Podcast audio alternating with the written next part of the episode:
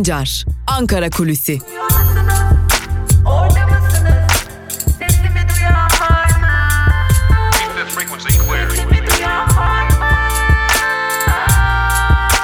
Özgürüz Radyo. Özgürüz Radyo.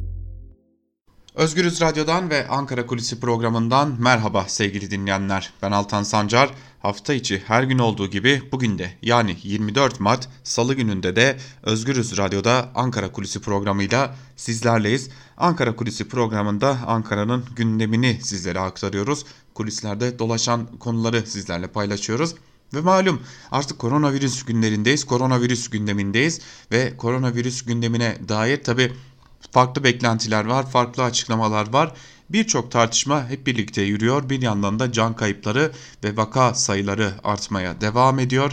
Ve tabi e, e, buna ilişkin olarak da neler konuşuluyor, neler yazılıyor, neler çiziliyor bunları aktaracağız sizlere. E, öncelikle şununla başlayalım sevgili dinleyenler mevcut e, uygulanan stratejinin adını nasıl koyarsınız diye uzmanlarla görüştük. Hem bilim kurulundan uzmanlarla görüştük hem de buna ek olarak sevgili dinleyenler farklı e, bu, bu konuda ihtisas yapmış e, uzmanlarla da görüştük. Ve çoğunluğun ortak fikri bu durumun adı sürü bağışıklığı ancak bunun adı konmuyor şeklinde değerlendirmede bulundular. Sürü bağışıklığı neydi? Evet bir miktar toplumun bir kesimini gözden çıkaracağız ancak e, bir geri kalan toplumun geri kalanı da bir biçimde enfekte olacak ve bu virüsü atlatacak. Böylece bizler bu virüse karşı enfekte olanlar olarak bir biçimde bağışıklık kazanacağız stratejisiydi. Bu stratejinin ilk akıl hocası belki de İngiltere'ydi. Tabi geçmişte de bunun birçok örnekleri vardı ancak bu koronavirüs konusunda e, ilk akıl hocası İngiltere'ydi. Ardından Hollanda bu fikri e, biraz uygulamaya soktu ve bunlar en azından açık açık e, bu stratejiyi uygulayacaklarını dile getirdiler. Ancak geldiğimiz noktada İngiltere ekonomik yükünün çok ağır olacağı ve toplumsal etkilerin çok ağır olacağı gerekçesiyle sürü bağışıklığı yönteminden vazgeçti ve sokağa çıkma yasağı ilan etti. E, geldiğimiz noktada uzmanlar hem bilim kurulunda profesör olarak yer alan uzmanlar hem de bu konuya ilişkin e, değerlendirmelerini yapan uzmanlar Türkiye'nin uyguladığı yöntemin adının sürü bağışıklığı olduğunu söylüyorlar. Şimdi akıllarınıza şu yöntem gelecek. Peki bilim kurulunda yer alanlar bu sürü bağışıklığı metodunun uygulanmasını doğru görüyorlar mı görmüyorlar mı sorusu gelecektir. O konuda muhtelif tartışmalar var sevgili dinleyenler. Bilim kurulu içerisinde yapılan toplantılarda da farklı tartışmaların yürüdüğünü söyleyebiliriz. Bilim kurulu farklı öneriler sunuyor. Ancak o öneriler e, şu an itibariyle kabul görmüyor. Aslında bilim kurulu biraz toplumsal destek bulabilmek adına da farklı ve sert tedbirlerin alınabilmesine dair imalarını basın aracılığıyla e, kamuoyuna aktarmıştı. Hatta bugünkü bilim kurulu toplantısından da bu yönlü bir tavsiye kararının çıkması bekleniyordu. Ancak ne olduysa bilim kurulunun toplantısından öğrendiğimiz kadarıyla ne olduysa bilim kurulunda konuşulanlar bir biçimde o toplantının dışında yapılan açıklamaya yansımadı ve bu toplantıdan aslında sokağa çıkma tavsiyesi konusunda e, dile getirenler olmasına rağmen bu tavsiye kararı açıklamaya yansımadı sevgili dinleyenler. Bu tartışmanın ilerleyen günlerde daha da fazla alevleneceğini de söyleyelim. Çünkü bilim kurulundan farklı insanlar farklı şekilde düşünme eğilimindeler ve bunun da kamuya yansımalarının da olacağını söyleyebiliriz. Ancak eninde sonunda bilim kurulundan yine görüştüğümüz bazı uzmanlar eninde sonunda Türkiye'nin de bu sürü bağışıklığı adı konmamış sürü bağışıklığı yönteminden vazgeçmek zorunda kalacağını ve sert tedbirleri almak zorunda kalacağını ancak bunun için her geçen günün her geçen saatin gecikme anlamına geldiğini de belirtiyorlar. Gelin görün ki bilim kurulu dahi bu konuya ilişkin bir türlü dediğini yaptıramıyor. Şimdi gelelim bir diğer önemli konuya. Yaşlılar neden gündemde? Hedef korumak mı yoksa kanalize etmek mi sorusu. Ee, aslında muhalefetin gündeminde de bu konu var.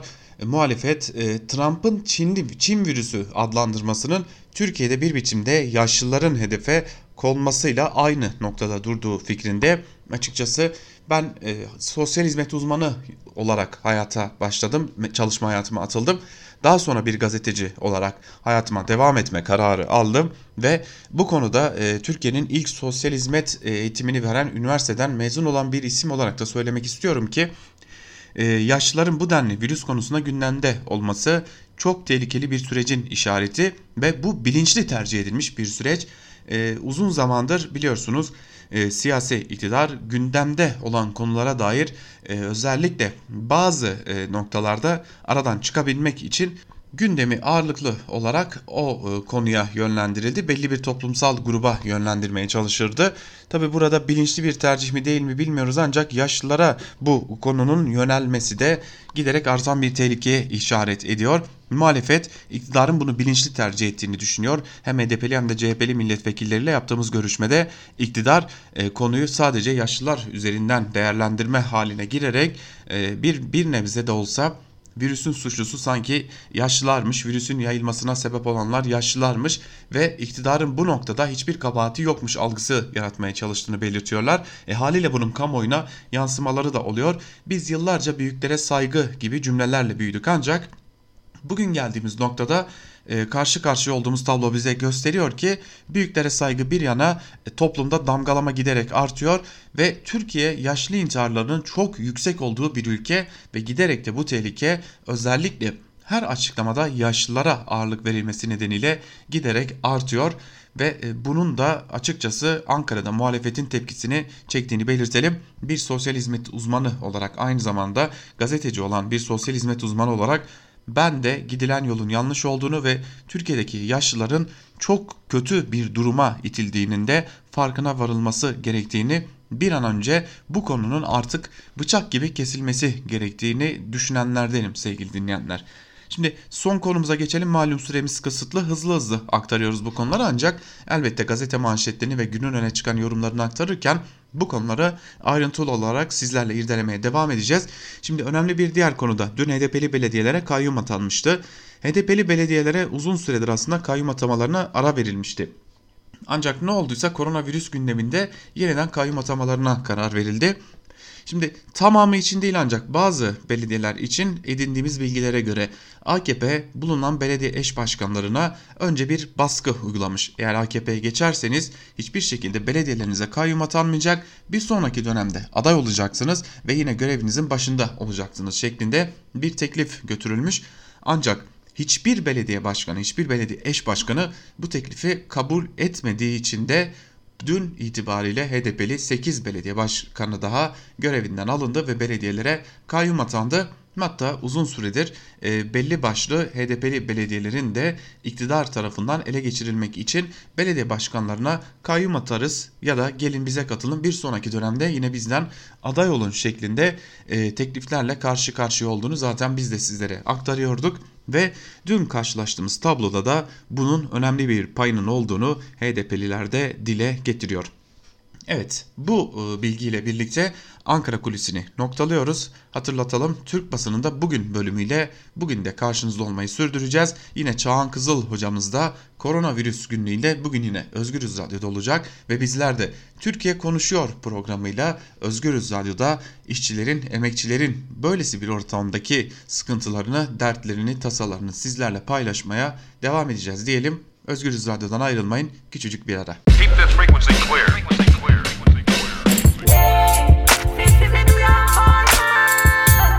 Altan Sancar, Ankara Kulüsi.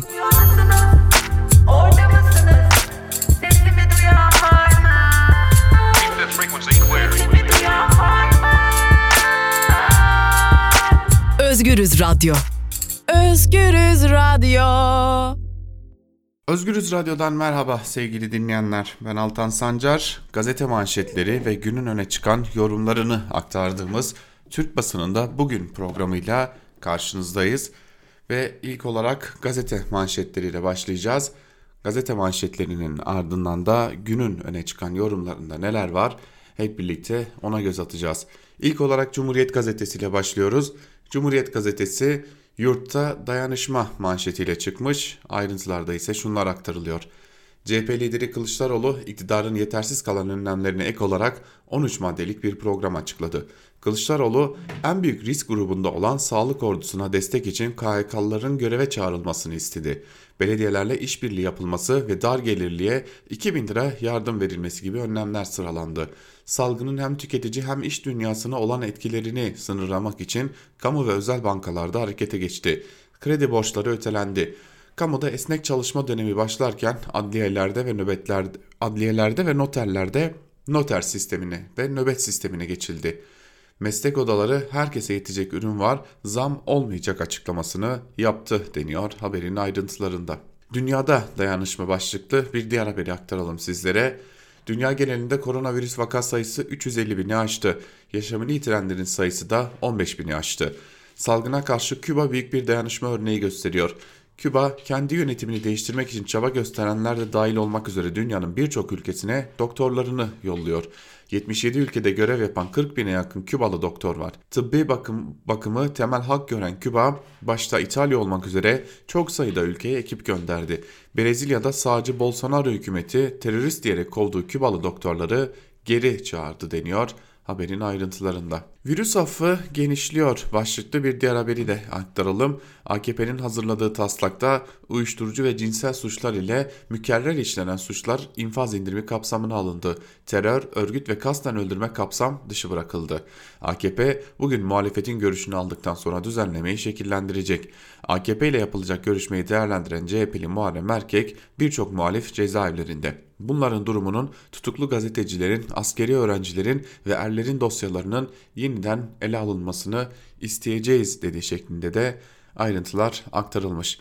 Tabi burada e, dikkat çeken bir e, durumla karşı karşıyayız. Gazeteciler içeride, siyasetçiler içeride bir biçimde e, bir e, isim takılarak yani bir kulp takılarak kaba tabirle söylüyorsam da affola bu şekilde e, tutuklanan bütün e, siyasi ve düşünce e, suçluları içerideyken uyuşturucu satıcılarına, cinsel taciz suçlularına indirim gelen bir düzenlemeyle karşı karşıyayız. Cumhuriyet Gazetesi'ni noktalayalım artık. Cumhuriyet Gazetesi'nin ardından da Bir Gün Gazetesi'yle devam edelim.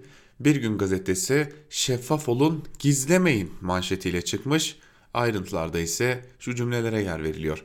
İlk günden itibaren salgını gizlemeye çalışan, vakalar patlak verince de şeffaflıktan uzak bir yönetim sergileyen iktidarın yanlış politikaları nedeniyle başarılı bir mücadele verilemiyor. Koronavirüs Bilim Kurulu toplantısı sonrası konuşan Sağlık Bakanı Fahrettin Koca yine genel geçer açıklamalar yaptı. Çin'de başarılı olan bir ilacın Türkiye'ye getirildiğini duyuran Koca, sağlık personelinden de bazı hastalar olduğunu belirterek salgının ülke geneline yayıldığını açıkladı. İktidara çağrı yapan Türk Tabipleri Birliği ise salgınla ilgili tablonun açık ve şeffaf paylaşılmasını istedi. Bakan Koca'ya gönderilen 19 soruluk mektupta toplumun süreç hakkında tam olarak bilgilendirilmesinin önemine dikkat çekildi. Türk Tabipler Birliği tanısı doğrulanmış olguların ikamet ettikleri il ve ilçelere göre, yaş ve cinsiyete göre dağılımlarını dağılımları nasıl, bugüne kadar her tarama testinden toplam kaç adet yapıldı, kaç tip tarama testi kullanılıyor gibi sorulara yanıt istedi deniyor haberin ayrıntılarında. Evet e, bir gün gazetesinden bir diğer haberle devam edelim. Bu kafayla çok zor başlıklı bir haber. Ayrıntılar ise şöyle. Koronavirüs salgını AKP iktidarının Diyanet İşleri Başkanlığı'na bonkörce aktardığı kamu kaynaklarından sağlık hizmetinin hak ettiği payı alamamasının ağır sonuçlarını göstermeye başladı. Virüse karşı doğal seferberliği başlatan Diyanet'in istihdam ettiği personel sayısı 130 bine yaklaştı. Sağlık Bakanlığı'na bağlı hekim sayısı ise 101.116. Diyanet 2020 yılında 11.5 milyar ödenek ile birçok bakanlığı geride bıraktı. İktidar 10 nüfuslu köylere dahi cami yapılmasında ısrar etti deniyor haberin ayrıntılarında. Şimdi buradaki bir e, hususa dikkat çekmek gerekiyor. E, Diyanet yatsı namazından sonra bir defa e, dua okunmasını istedi. Herhalde e, ödenek az gelmiş olacak ki sadece bir e, duayla ve o da sadece yatsı namazından sonraki bir duayla yetirmek zorunda kaldılar e, sevgili dinleyenler. Hali hazırda daha fazlası için daha fazla ödenek isteyebilme riskiyle de karşı karşıyayız. Ve geçelim bir diğer haberimize, yeni, bir diğer gazetemize. Bir diğer gazetemiz ise Yeni Yaşam gazetesi. Yeni Yaşam gazetesinin manşetine hep birlikte bakalım. Kayyum virüsü sözleri yer alıyor manşetin ayrıntılarında ve e, manşetin e, aslında dün gerçekleşen kayyum atamalarıyla ilgili olduğunu da görüyoruz. Ayrıntılarda ise şunlar aktarılıyor. Koronavirüsle mücadelede sınıfta kalan ve yoğun eleştiri alan hükümet dikkatleri başka yöne çekme telaşında. Her zaman olduğu gibi ilk aklına gelen Kürt kentlerine kayyum atamak oldu. Dün Batman, Diyarbakır'ın Ergani, Silvan, Lice ve Eğil ilçelerinde HDP'li belediye başkanlarının yerine kayyum atandı. Belediye binaları ise polisler tarafından ablukaya alındı. Batman Belediye Eş Başkanları Songün Korkmaz ve Mehmet Demir ile Silvan Belediye Eş Başkanı Naşide Toprak ve Ergani Belediye Eş Başkanı Ahmet Kaya gözaltına alındı. HDP'nin seçimle kazandığı 3 büyük şehir olmak üzere 37 belediye kayyum atanmıştı. KYK'lı diye seçimi kazanan 6 HDP'li eş başkana da mazbataları verilmemişti deniyor haberin ayrıntılarında. Sistem çökebilir başlıklı bir diğer habere geçelim yine Yeni Yaşam gazetesinden. Koronavirüs salgını ile ilgili gazetemize konuşan halk sağlığı uzmanı Profesör Doktor Onur Hamzaoğlu 2-3 hafta içinde vaka sayısının hızla artabileceği uyarısını yaparak şunları söyledi. Böyle bir durum sağlık hizmeti sunan kurumları işlevsiz hale getirebilir. Hastalar almaları gereken tedavi hizmetlerini almazken büyük bir özveriyle hizmet sunmakta olan sağlık emekçilerinin de riski son derece artacaktır. İzleyebildiğimiz kadarıyla bu kötü durumun yaşanma riskinin fazlalığı nedeniyle Türk Tabipler Birliği, SES ve diğer sağlık meslek örgütleri, hekimlerin uzmanlık dernekleri Sağlık Bakanlığı'nca yapıcı uyarılarını doğrudan ve medya aracılığıyla iletmeye çalışıyor. Salgında Türkiye'nin neler yaşayacağını, hangi ülkeye benzeyeceğini yoksa kendine özgü mü olacağını bir ay içinde görebileceğiz deniyor haberin ayrıntılarında. Tabi şimdi baktığımızda iktidarın e, gazeteleri sık sık biz İtalya değiliz bizi başka bir ülkeyle kıyaslamayın diyorlar. Tabi burada ayrıntıyı da vermek gerekiyor. İtalya'nın sağlık sistemi Avrupa'daki en iyi sağlık sistemlerinden biri olduğu için biraz daha uzun ömürlü insanların ağırlıkta olduğunu görüyoruz. Aslında virüsler Etkilenmenin bir diğer sebebi bu ama önemli bir sebebi ise tedbirsizlik ve hafife alma. Bugün içinde olduğumuz gibi. Geçelim Evrensel Gazetesi'ne. Evrensel Gazetesi işsizlik ve borçlar salgın kadar korkutucu manşetiyle çıkmış. Ayrıntılarda ise şunlar aktarılıyor. İstanbul, Trakya, Ankara, Kocaeli, Bursa. Koronavirüs salgının ardından işten atmalar ve ücretsiz izinlerde patlama yaşandı. Yıllık izin kullandırılan işçiler ise İzinler bitince ne olacak kaygısı yaşıyor. İşsizlik ve gelir kaybına tahammül edemeyeceklerini dile getiren işçiler işçi salgınla nasıl mücadele edecek, çoluk çocuğuna ne yedirecek diye soruyor. Hükümetin açıkladığı 100 milyar liralık paketin sadece patronları koruduğunu söyleyen işçiler işten atmaları ve gelir kaybını engelleyecek bir paket çıkarılmasını istiyor. İşveren her koşulda kazanırken işçi her koşulda kaybediyor. Bizim için borçlar ve yokluk salgın kadar sıkıntı yaratacak diyen işçiler sessiz kalan sendikaları da göreve çağırıyor denmiş haberin ayrıntılarında. Şimdi bir yandan İngiltere sürü bağışıklığından vazgeçiyor ve e, artık e, ülkeyi kapatma kararı alıyor. E, diğer yandan ekonomiye destek oluyor. Öte yandan baktığımızda Amerika Birleşik Devletleri Başkanı Donald Trump ise adım adım sürü bağışıklığı metoduna doğru ilerleyen bir politikayı tercih ediyor. Bunun da tek sebebi yine ekonomi oluyor. E, Tabi e, her geçen günde dünyayı riske sokan ülkeler ve bu riskten kurtulmaya çalışan ülkeler de gün yüzüne çıkıyor. Sözcü gazetesi bugün dikkat çekici bir e, sayfayla çıkmış. Sözcü gazetesi virüsle aranıza mesafe koyduk başlıklı, başlığıyla bir haber yayınlamış. Sayfanın geri kalanı ise tamamen boş ve şunlar aktarılıyor. Siz değerli okurlarımızın sağlığı için biz her, bizim için her şeyden önemlidir. Bu yüzden koronavirüs nedeniyle dünya basınında bir ilki başlatıyoruz. Bugünden itibaren gazetenin sözcü büyük fedakarlık göstererek 4 sayfalık beyaz bir kapakla yayınlanacak. Gazetenin sözcü kendi matbaalarında el hatta göz bile değmeden basılıp otomatik olarak paketlenmektedir. Ancak dağıtım sırasında gazetenin dış etkenlerine maruz kalma ihtimali var. Bu nedenle 4 sayfalık beyaz kapağı, kapağı soyup atmanızı istiyoruz. Çek çıkar at, pırıl pırıl tertemiz gazeteni gönül rahatlığıyla oku. Sağlıklı kalın, evinizde kalın diyor Sözcü ve birinci sayfası bu şekilde çıkmış oluyor Sözcü gazetesinin. Tabi bunun da başka bir yanı var. Bu da kağıt israfı anlamına geliyor.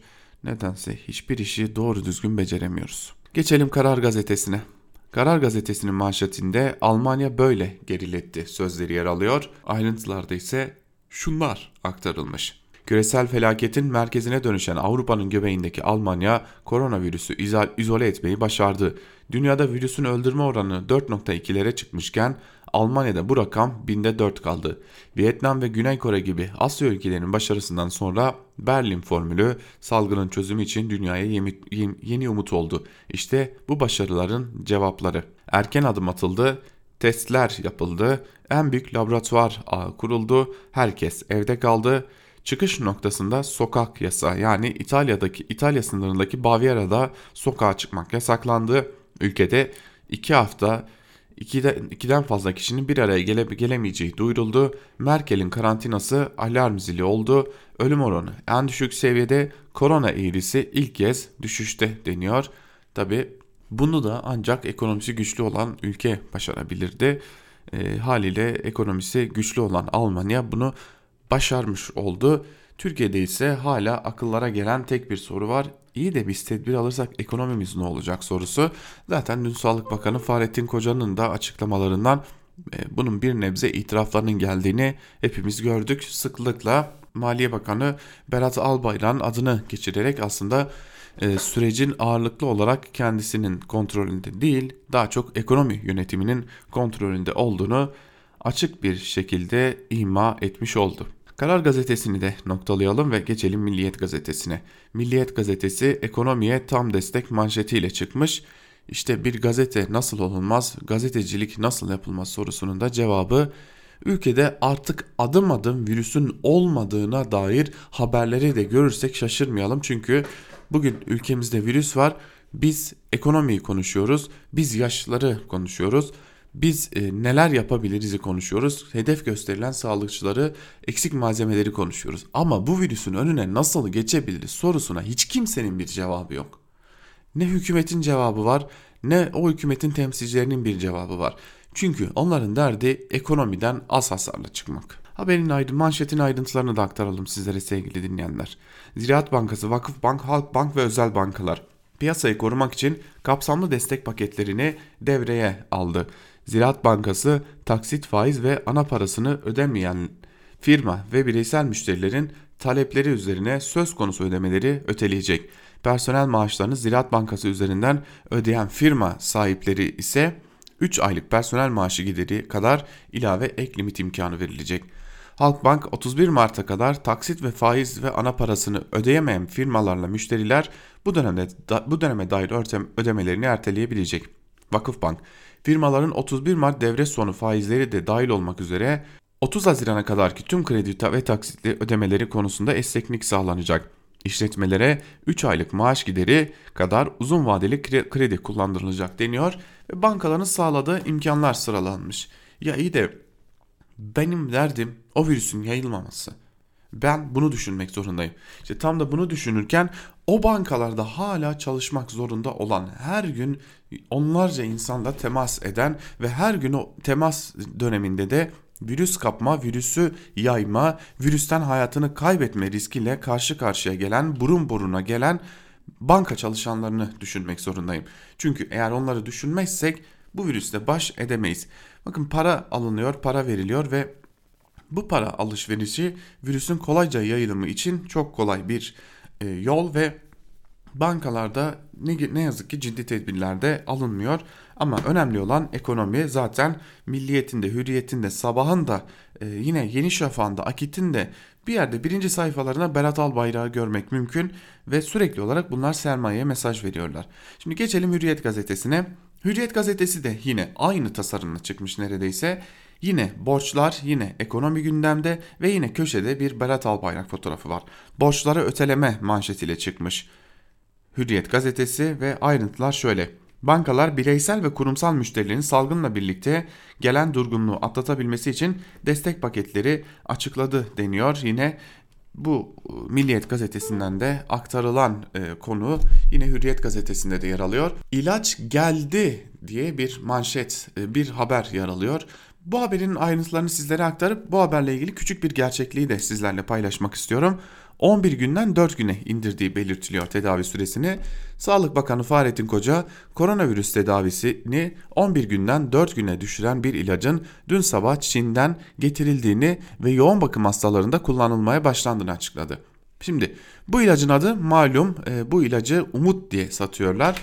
E, henüz koronavirüsün tam bir tedavisi yok zaten öyle tedavisi varmış da işte o ilaçta bulundu o ilaçta getirildi gibi bir algı yaratıyorlar.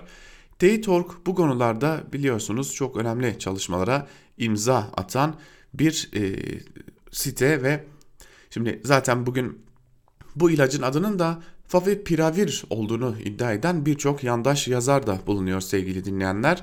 İşte o yandaş yazarların e, bugün gündeme getirdiği o ilaçla ilgili e, Teytork'ta çok dikkat çekici bir e, makale yer alıyor ve şunlar aktarılıyor. E, Tabi Teytork'a giden iptaller, ihbarlar ardından o ilaçla ilgili şu ifadelere yer veriliyor.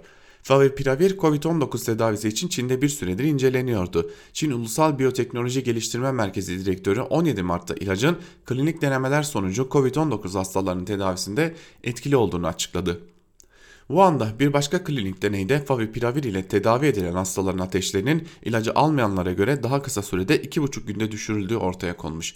Ayrıca favipiravir alan hastaların sadece %8.2'sinde solunum desteğine ihtiyaç duyulmuş, %91'in akciğerlerinde iyileşme gözlenmiş. Avigan olarak da bilinen favipiravir aslında 2014 yılında Japon Fujifilm Toyoma Chemical adlı şirket tarafından RNA virüslerine karşı geliştirilmiş bir antiviral. İlacın çeşitli grip virüsleri ve alt tiplerine karşı etkili olduğu söyleniyor. Guardian'a açıklama yapan Japon Sağlık Bakanlığı yetkilisi ilacı 70 ile 80 kişiye verdiklerini ancak ağır semptomlar gösteren kişilerde etkili olmadığını gözlemlediklerini aktarmış. Japonya ve Güney Kore'de ilacın ilaca yönelik çekinceler de var. Güney Kore'nin Sağlık ve Gıda Güvenliği Başkanı bulaşıcı hastalıklar uzmanlarının ilacın etkinliğini kanıtlamak için yeterli klinik veri bulunmadığını karar verdikten sonra Avigan'ı ithal etmemeye karar verdi. Çin klinik çalışmalardan çıkan sonuçların henüz hakemli bir de dergide yayınlanmamış olması nedeniyle de alınan olumlu sonuçları, e, olumlu sonuçların ön bulgu olduğunu değerlendiriyor. Bakın dün hastalara Umut diye satılan o ilaçla ilgili de bu veriler yer alıyor. Yani evet bir ilaç var. Evet bazı hastalarda süreyi kısaltıyor, tedaviyi hızlandırıyor. Ancak ağır hastalarda bunun böylesi bir e, cevap verdiği özellikle tedavi virüs konusunda büyük bir mücadele veren ve dünyaya da örnek olan Güney Kore'de doğrulanabilmiş değil. Biraz da dürüst olmak gerekiyor. Geçelim Sabah gazetesine. Sabah gazetesi Türkiye'ye nefes aldıracak hamle e, manşetiyle çıkmış. Yine ekonomi. Bakalım birinci sayfada Berat Albayrak'ı gö görebiliyor muyuz? Elbette ki Berat Albayrak'ı burada da birinci sayfada görüyoruz. Bu sermaye bir mesajdan başka hiçbir şey değil.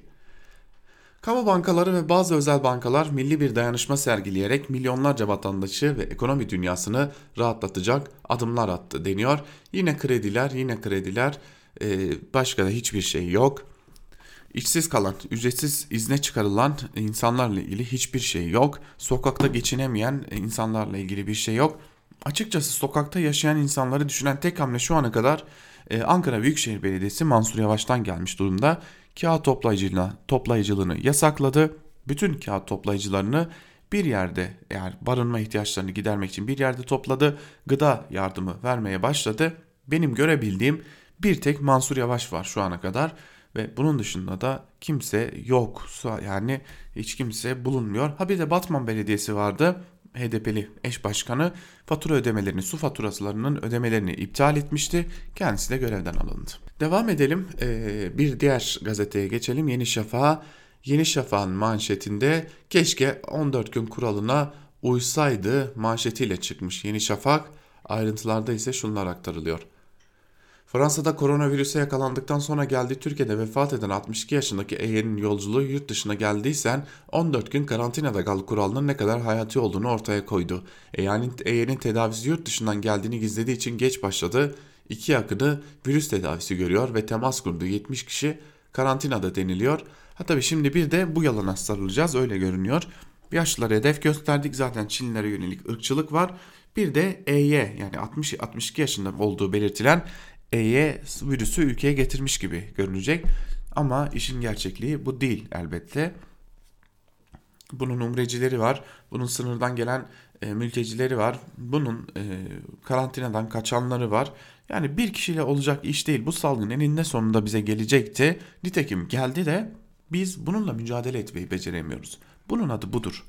3 haftada taburcu başlıklı bir diğer haberi aktaralım sizlere. Sağlık Bakanlığı Bilim Kurulu üyesi Profesör Recep Öztürk Koronavirüsün tedavi süresine ilişkin şu bilgileri verdi. Koronavirüs hastalarının %80'inde hafif seyrediyor ve bunlar evden takip edilebiliyor. %15'i hastanede yatarak tedavi görüyor. %5 kadarı ise yoğun bakımda kalıyor. Hastanede yatanlar genellikle 2,5-3 haftada, yoğun bakımdakiler ise 4-6 haftada taburcu ediliyor denmiş. Yine umut, yine yalan satıyor ve hiçbir şekilde virüsün bir riski olmadığını söylemeye kadar vardıracakları bir cüret hareketine girişmiş durumdalar. İşte tam da bu nedenle e, Ankara Kulisi programında da aktarmıştık. Uzmanlar yaşadığımız durumun adını sürü bağışıklığı stratejisi koydular ancak Türkiye bunun adını koymamış durumda. Ve geçelim Akit'e. Akit'in kadro, hızlı kit ve yerli cihaz müjdesi manşetiyle çıktığını görüyoruz. Ayrıntılarda ise şunlar aktarılıyor. Sağlık Bakanı Fahrettin Koca yaklaşık 6 saat süren koronavirüs bilim kurulu toplantısının ardından basın toplantısı düzenledi. Yaşlara evinizde kalın, siz bizlere lazımsınız diyen Sağlık Bakanı Koca, sağlık çalışanlarına 32 bin yeni kadro ve ek ödeme müjdesi verdi. Çin'den getirilen hızlı tanı kitlerinin devreye sokulduğunu belirten Koca, Çin'de etkili olan bir ilacın da hastalara verilmeye başlandığını söyledi. Ee, bir yandan da tabi buradaki çelişkiyi de görmek gerekiyor sevgili dinleyenler. Ee, yerli ve milli e, hala o hevesimiz devam ediyor. Tabi her şey yerli ve milli e, konusunda bir telaşımız var. İşte tam da buna ilişkin olarak e, bir telaşın göstergesi bir yandan yerli ve milli kitler ürettik deniliyor. Bir yandan da sevgili dinleyenler e, e, işte buradan kit getirdik oradan kit getirmeye devam ediyoruz gibi açıklamalar geliyor. Peki biz hangisine inanacağız? Evet devam edelim sevgili dinleyenler. E, artık gazete manşetlerini noktalayalım. Ve gazete manşetlerinin ardından da günün öne çıkan yorumlarında neler var? Hep birlikte bir de onlara göz atalım. İlk olarak Karar Gazetesi'nden Elif Çakır'la başlayalım. Elif Çakır, Almanya, İngiltere, İspanya emekli doktorlarını göreve çağırırken başlıklı bir yazı kalemi almış ve bir bölümünde şunları aktarıyor. İngiltere alarmda vaka sayısında İtalya'nın ve diğer çoğu Avrupa ülkesinin gerisinde olmasına rağmen yoğun bakım ünitelerinin sayılarını artırıyorlar. Salgınla mücadele için emekli sağlıkçılarını göreve çağırıyorlar.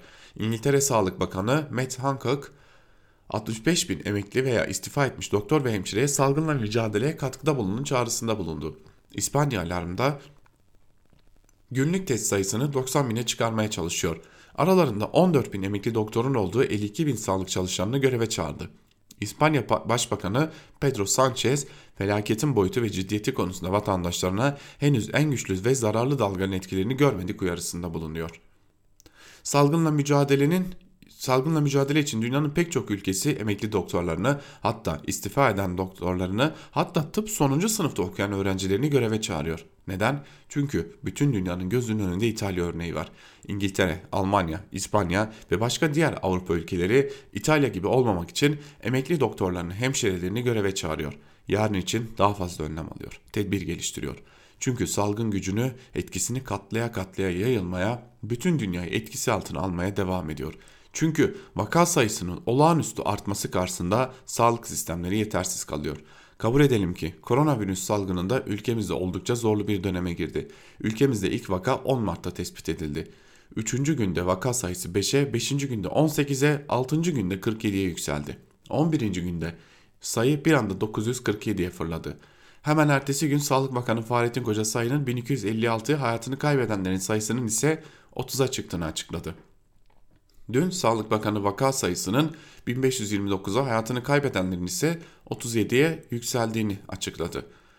Sağlık Bakanı Fahrettin Koca'nın kurucusu olduğu Metibol Üniversitesi Hastanesi'nde çalışan Profesör Doktor Muhammed Emin Akkoyunlu şöyle diyor. Bir korona vakası tespit ettiyseniz bunun arkasında toplumda tespit edemediğiniz 400 vaka var demektir. Sağlık Bakanlığı koronavirüsle mücadele konusunda attığı adımlar yerinde ve doğru adımlardır. Ayrıca Bakan Koca'nın bu salgın karşısında büyük bir özveriyle gecesini gündüzüne katarak çalıştığı da bir gerçektir. Ancak bütün bunlar maalesef Türkiye'nin gerekli tedbirleri zamanında alma konusunda geç kaldığı gerçeğini değiştirmiyor. Evet, maalesef koronavirüse karşı önlem almakta geç kalmış durumdayız. Türkiye'nin bu salgın karşısında bir kez daha geç kalma lüksü yok maalesef. Salgının daha ciddi boyutlara ulaşma riski karşı ulaşma riskine karşı sağlık sistemimizi güçlendirmek için ciddi adımların atılması gerekmektedir. Emekli doktorlarını, sağlık çalışanlarını hatta KHK ile görevlerine son verilmiş doktorlar ve sağlık çalışanlarını sürece dahil etmelidir. Türkiye böylesi ölümcül bir virüsle mücadele ederken KHK'lı doktorları dışlama, sürece dahil etmeme lüksüne sahip olabilir mi? Kaldı ki çoğu hakkında zaten adli engel yok. Çoğu hakkında beraat ve takipsizlik kararı çıkmış deniyor e, Elif Çakır'ın yazısında da. Devam edelim bir diğer yazımıza geçelim. E, bir diğer yazımız da e, T24'ten Murat Sabuncu'ya ait. Murat Sabuncu CHP'nin infaz yasası konusundaki seçimi siyasetteki yeni dönemi de belirleyecek şeklinde ve yazının ayrıntılarında şunlar aktarılıyor. Türkiye kritik bir seçimin arifesinde. Bu seçim tüm dünya gibi memleketi de saran koronavirüs günlerinde meclise gelen infaz yasasındaki değişiklikle ya da başka bir deyişle aftan kimlerin yararlandırılarak tahliye edileceği ile ilgili. Bir yandan AKP ve MHP'nin çerçevesini çizdiği kişilerin tahliyesi, onların arasında son dönemde neredeyse iktidar gibi düşünmeyen binlerin siyasetçisinden gazetecisine, sivil toplumcusundan hukukçusuna isimler yok. Son yıllarda terör ve üye olmamakla birlikte yardım ithamlarla o kadar çok kişi tutuklandı ve ya da mahkum oldu ki bu tutuklanan ya da mahkum edilen isimler isimlerin davalarla ilgili Anayasa Mahkemesi'nden Avrupa İnsan Hakları Mahkemesi'ne hatta Yargıtay'ın kimi karar ya da iştihatlarına uymadan onları içeride tutmak için öyle yöntemler keşfedildi ki. Son durumla ilgili kıdemli hukukçular diyor ki suçları sayarak infaz kanunu değiştirilse bile Anayasa Mahkemesi durumu herkes için eşit hale getirebilir. Cezaevlerinde sadece siyasal suç nedeniyle tutukluları bıraksanız bu sıkıntı yaratır. Af başka bir müessesedir. İnfaz rejiminde suçlara göre veya hapiste kalma süresine göre ceza sürelerini değiştirerek cezaevlerini boşaltmaya çalışmak başka bir siyasal tercihtir ve özgürlükleri elinden alınmış insanlar arasında haksızlık yaratır. Türkiye'de yargı hep sorumluydu evet ama son yıllarda hukuk alanında yaşatılanlar da pek çok kişiye ağır bedeller ödetti, ödetiyor. Üstelik şimdi durumun daha da farklı bir aciliyeti var her geçen gün daha da hızlı yayılan bir virüs ve bu virüsün cezaevlerine sıçraması riski var. İşte bu yüzden zaten bir kısmı uluslararası mahkemeler tarafından da cezaevinde olmamalılar denilen siyasi gerekçelerle tutuklu isimlerin de tahliyesinin gerçekleşmesi gerekiyor. AKP'den bir heyet bugün CHP'yi ziyaret edecek. Yasayla ilgili bilgi verecek. Ardından önce Adalet Komisyonu ardından Meclis Genel Kurulu aşamaları var gerek ikili görüşmelerde gerek meclisin çalışma ortamında belki de şu anda memlekette ihtiyaç duyulan bir arada olmanın yol göstericiliğiyle farklı formüller bulunur. Kimi okurlar sen ne diyorsun daha bugün Batman, Silvan, E ile kayyum atandı diyebilirler. Haklılar da. CHP'nin gerek infaz yasası ile ilgili siyasi gerekçelerle tutuklu olanlar da tahliye yolunu açabilecek çabası gerek kayyum politikasına karşı takınacağı tavır siyasetteki yeni dönemi belirleyecek. Öyle günler yaşıyoruz ki iktidardan muhalefete sıradan vatandaşlara takınılacak tavır, söylenilecek söz, yapılacak seçim nasıl bir ülkede yaşamak istediğimizi belirleyecek diyor Murat Sabuncu yazısının bir bölümünde. Devam edelim bir diğer yazımıza geçelim. Virüsün Z raporu kaç kişinin işi tehlikede başlıklı Bahadır Özgür'ün gazete Duvar'dan e, bir yazısını aktaralım. Lakin AKP hiç oralı değil. Enfekte olmuş ekonominin modeli her ne pahasına olursa olsun sürdürmekte ısrarcı. Tercihini işverenlerin elini kredi, borç, vergi ve teşviklerle rahatlatmaktan yana kullanarak gösterdi zaten. İşin tuhafı herkesin eve kalmasını gerektiren bir salgında tüketimi cazip hale getirecek uygulamaları ön plana çıkarıyor. Peki tevekküle, duayla, patronların neşesini yerine getiren paketlerle işler yürür mü? Dolar silah, kriz komplo yaklaşımıyla nasıl ki ekonomik krizin yeni işsiz ordusu yaratması ve yoksulluğun yayılması önlenemediyse aynı paradigmanın virüsün bağıra çağıra getirdiği yıkımı engellemesi de mümkün görünmüyor. Daha şimdiden yüz binlerce insanın belirsiz bir süre işini kaybettiği gerçeği daha ne kadar gizlenebilir ki? Önlem paketlerinde onlara yer vermemenin gerçek hayata bir karşılığı var mıdır? SGK verilerine göre Türkiye'de kamu ve geçici iş yerleri hariç 1 milyon 791 bin 956 daimi özel iş yeri bulunuyor. Burada çalışan zorunlu sigorta sayısı ise 12 milyon 655 bin 273 kişi. İlk etapta salgın önlemi olarak 150 bine yakın iş yerinin kapatıldığı açıklandı. Bunlar ağırlıklı olarak kafeler, barlar, berberler, lokantalar, çay bahçeleri, sinemalar, spor salonları ve benzeriydi. Ortalama 1.9 çalışana sahip mekanlar. Yani 200 bin ile 1 milyona yakın işçi doğrudan süresiz belirsiz halde işini yitirdi aslında.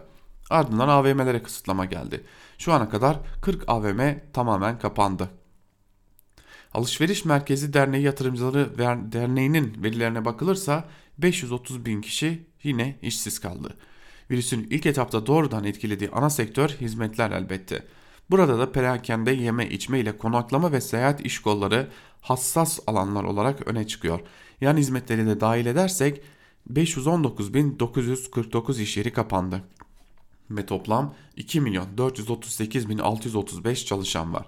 Etki sıralamasında ikinci halka olarak mobilya, tekstil ve toptan ticareti sayabiliriz. İş yeri sayısı 234.680, çalışan sayısı 2 milyon 7.821. Sadece sokağa çıkmamanın doğrudan etkilediği sektörlere bakıldığında 754.629 iş yerinde çalışan 6.446.456 çalışanın yaşam olanaklarının ciddi risk altında olduğunu söylemek lazım. Buna yakın zamanda faaliyetlerine ara vermesi beklenen ve 1 milyon 218.806 zorunlu sigortalıyı barındıran inşaatı da eklersek çalışan sayısı 6 milyona yaklaşıyor. Aileleri de dahil edildiğinde salgının ekonomik olarak ilk anda 15 milyondan fazla insanı vuracağını tahmin etmek abart abartılı olmaz. Üstelik burasının en örgütsüz, güvencesiz, düşük ücretli iş kolları olduğunu da eklemek gerekir diyor Bahadır Özgür yazısının bir bölümünde ve aslında korkunç bir tabloyla karşıya, karşı karşıya olduğumuzun da altını çiziyor. Geçelim bir diğer yazımıza. Bir diğer yazımız ise Zora Gelince başlıklı Bir Gün gazetesinden Doğan Tılıç'ın yazısı. Kendisi ise yazısının bir bölümünde şunları aktarıyor sevgili dinleyenler. Küresel salgın noktalarından biri haline gelen kapitalizmin kabelerinden New York'ta Vali Andrew Cuomo medikal malzemelere erişimdeki ciddi sıkıntıya dikkat çekti. 70 centlik maskeyi 7 dolara satıyorlar, biz almazsak başka ülkelere gönderiyorlar diyerek medikal malzeme üreten şirketlerin fedak, fedak, federal hükümet tarafından kamulaştırılmasını istedi.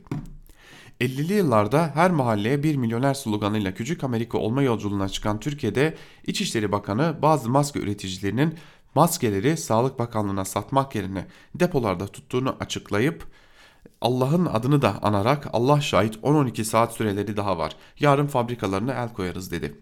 Sadece bizde değil, sağlık sistemini özelleştire özelleştire bugünlere gelen kapitalist batıda da özel hastanelerin yönetimi devlete geçti. Oteller salgın sürecince hastane olarak kullanılmak üzere geçici olarak sahiplerinden alındı. Üzerinde güneş batmayan imparatorluğun bakiyesi İngiltere'de o insanlara insanları yaşarmak, yaşatmak için çırpınırken marketleri yağmalayıp ona bir muz, bir domates bırakmayanlar yüzünden ağlayan hemşireyi gördük. Aynı İngiltere yüksek virüs riski nedeniyle sağlık çalışanlarını oturdukları evlerinden çıkarmak isteyen ev sahiplerini duyduk. Toplum basitçe bir arada duran ve aynı topraklarda yaşamak zorunda kalan insanlar topluluğunun adı değil de bir dizi insan ahlaki kurucu bağ ile birbirine bağlanmış insanların varoluş biçimi demek ise Covid-19'da gördük ki kapitalizm toplum olmak önünde de engelmiş. Şimdi her büyük kriz döneminde olduğu gibi yine artık hiçbir şey eskisi gibi olmayacak analizleri kapladı ortalığı. Peki nasıl olacak? O bize bağlı işte diyor Doğan Tılıç da yazısının bir bölümünde. Bir diğer yazımıza geçelim sevgili dinleyenler. Evrensel Gazetesi'nden İhsan Çaralan'ın yazısını aktaralım. Çaralan, hükümet dünyanın virüse karşı mücadele derslerini umursamıyor diyor yazısının başlığında ve bir bölümünde de şunları aktarıyor. Her gün gece yarısına doğru yapılan açıklamalara ve verilen sayılara bakarak Sağlık Bakanı Koca'nın şeffaflığa özen gösterdiği propaganda edilse de bu şeffaflık ülke satında oluşan gerçek tablonun yansıtılmasını yarıyor mu denilirse bu çok tartışılır. Çünkü Dünya Sağlık Örgütü Başkanı'nın haftalar önce virüse karşı mücadelede en etkili yöntemin test, test test olduğunu söylemesine karşın Sağlık Bakanı 22 Mart gece yarısına yaptığı açıklamada bugüne kadar yapılan test sayısının 20.345 olduğunu açıklıyor. Üstelik Güney Kore'nin başarısının temelinde günde 15-20 bin test yapıyor olması artık tartışılmaz bir gerçekken. Kısacası bakanlığın şeffaflığı çok genel vaka sayısı, test sayısı, yasakları sıralamak ve ölüm sayısıyla sınırlı kalınca halkın söylenenleri olduğu gibi alınan önlemlerin gerçekliğine de inancı azalıyor. Bazı yaşlıların sokağa çıkma yasağına uymaması karşısındaki tutum da bir uyarıyı aşarak yaşlıların adeta linç edilmesine kadar vardırıldı. Evet milyonlarca yaşlının yasağa uyması yönünde uyarılması elbette ki gereklidir. Ama bunun medyanın malum popülist yöntemleriyle bir lince dönüştürülmesi virüsün yayılıp bir felakete dönüşme ihtimaline karşı bir günah geçici arama gayretiyle bağlantılı olduğu düşüncesini akla getirmiyor değil. Dünyada koronavirüse karşı mücadelede onca tartışma yapılıp alınması gereken önlemler konusunda hayli birikim sağlandığı bir dönemde okulların tatil edilmesiyle birlikte imkanı olan kesimin İtalya'da olduğu gibi güneye, tatil bölgelerine yazlıklarına göçmesine karşı hükümet hiçbir önlem almamıştır. Virüsün dünya ölçüsüne yayılacağının anlaşılmasından sonra 20 binden fazla kişinin umreye gitmesine izin verilmesi, daha da vahimi dönenlerin 15 binin karantinaya alınmadan evlerine gönderilmesi açıklanabilir mi? Süreç ilerledikçe alınan önlemlerin yetersizliği daha da görünür hale geliyor. Nitekim sağlıkçıların koronavirüse karşı koruyucu malzeme yetersizliğine sağlık kadrolarının sayısının azlığına dikkat çekiliyor. Malzeme tedariği için gerekenin yapılmasının yanında KHK ile ihraç edilen sağlıkçıların göreve döndürülmesi, güvenlik soruşturması gerekçesiyle ataması bekletilen hekim ve sağlıkçıların atamasının yapılması gibi önlemler sağlık örgütlerinin talepleri olarak öne çıkmış bulunuyor. Yüz binlerce işçinin bir anda işten çıkarılması, süresi belirsiz olarak ücretsiz izne çıkarılması zaten kredi kartına yüklenerek geçimini sürdürebilen asgari ücretli ve daha sık kuralsız çalışan, kısa çalışma ödeneğinden yararlanamayacak olan yüz binlerce işçi ve ailesi aç kalmakla kirada oturduğu evinden sokağa atılmakla karşı karşıyadır. Virüse karşı mücadele içinde olan ABD, Kanada, Almanya, Fransa, Norveç gibi pek çok ülkede de hükümetlerin açıkladığı benzer paketlerde emekçilerin günlük yaşamlarını sürdürmesi için sağlanan somut ve sıcak gelir desteği önemli yer tutmaktadır. Bu açıdan bakıldığında koronavirüse karşı mücadele kapsamında çıkarılan paketler içinde en sermaye yanlısının, en sınıfsal olanının Erdoğan hükümetinin ekonomik istikrar kalkanı paketi olduğunu söylemek bir abartı olmaz. Erdoğan AKP iktidarı dünyada koronavirüse karşı verilen mücadelenin derslerinden öğrenmemekte ısrar ediyor diyor İhsan Çaralan'da yazısının bir bölümünde sevgili dinleyenler. Ve evet biz de artık İhsan Çaralan'ın yazısıyla birlikte artık Türk basınında bugün bölümünü de noktalıyoruz. Ankara kulisiyle başlamıştık. Türk basınında bugünle devam etmiştik ve tabi bugün gün içerisinde dünya basınında neler konuşuluyor, dünya e, neleri konuşuyor bunu aktarmak üzere de e, Ela Bilhan arkadaşımız sizlerle olacak ve Ela Bilhan da sizlere e, bu konuya ilişkin olarak dünya basınının çok iyi bir özetini geçecek sevgili dinleyenler. Gün içerisinde de elbette ki Çağan Kızıl hocamız koronavirüs günlüğüyle birlikte sizlerle olacak ve koronavirüsün neler son durumunun neler olduğunu da sizlerle paylaşacak sevgili dinleyenler. Tabi bizler de gün içerisinde haber bültenleriyle karşınızda olmaya ve bu gelişmeleri sizlerle paylaşmaya devam edeceğiz sevgili dinleyenler. E, yine gün içerisinde Özgürüz Radyo'da e, ayrıca Türkiye Konuşuyor programıyla işçilerin, emekçilerin sorunlarını da sizlerle paylaşmaya devam edeceğiz diyelim ve Artık e, biz müsaadenizi isteyelim. Bize ayrılan sürenin sonuna gelmiş olduk. Yarın yine aynı saatte Türk basınında bugün bölümüyle karşınızda olmak üzere. Hoşçakalın.